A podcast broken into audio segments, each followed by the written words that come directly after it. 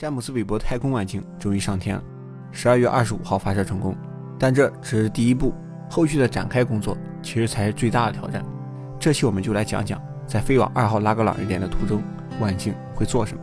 发射当天我看了直播，实拍画面并不多，大部分都是 CG 动画。与二级火箭分离后，给到了望远镜的实拍画面。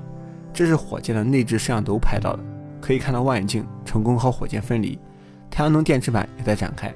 当时不管是网友还是工作人员，都是挺激动的。二十多年的准备总算是出发了。随着太阳能电池板的展开，望远镜开始了原计划二十九天的飞行任务，目的地一百五十万公里的二号拉格朗日点。这里有同学不太明白的话，等下可以看看我们上上期视频，大概讲了一下望远镜的工作原理，还有为什么要去拉格朗日点。发射之后十二个小时，望远镜主火箭点火，持续六十五分钟，这是原计划中三次轨道修正的第一次。二十六号，望远镜部署高增益天线，这个天线可以传输大量数据，每天两次，至少二十八个 GB。到这里，望远镜的自动部署工作完毕，接下来都要手动操作，电脑还是没有手稳妥。为了万无一失，接下来望远镜的展开工作全部由地面手动远程控制。二十七号，发射后的六十个小时，望远镜点火超过九分钟，进行第二次轨道修正，每次轨道修正都是尽量让望远镜保持预先计算好的速度飞。太快的话，刹车要浪费燃料；太慢的话，飞不到，还是需要浪费燃料。火箭上的每一点燃料都是决定了望远镜能用多久的关键，所以尽量精确，那望远镜就能多用一段时间。二十八号，真正的挑战开始，望远镜的遮阳板需要控制展开，这个过程会持续几天，因为它是这次展开任务中最关键也是最难的部分。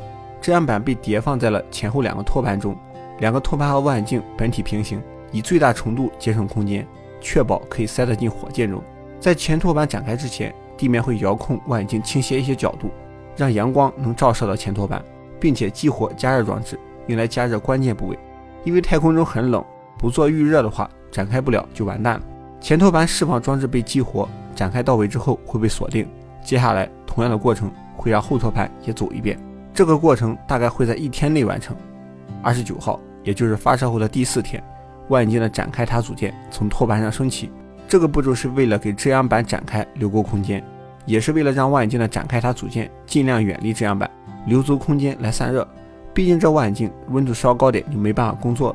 这种伸缩结构也是为了节省空间。看动画可能感觉没多长，但其实这个伸缩结构会伸长两米。内部结构同样由电机控制，也同样有释放结构和锁紧结构。接下来释放的是后动量襟翼。这个东西是为了减少望远镜在太空中的摆动，这么大的遮阳板在太空中也相当于一个船帆了。加上这个东西可以有效减少望远镜的摆动。这个东西展开之后就是一个固定装置，后续也不能进行调整。然后就是这个任务最难的点了，遮阳板的展开。